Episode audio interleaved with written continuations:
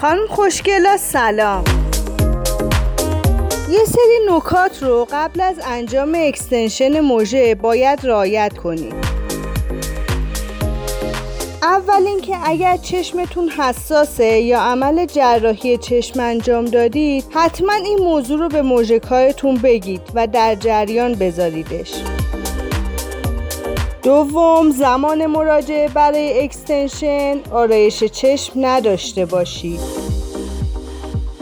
سوم حداقل یک روز قبل از مراجعه از رفتن به استخ خودداری کنید چهارم برای انجام اکستنشن تحقیق کنید و چشماتون رو دست هر کسی نسپارید.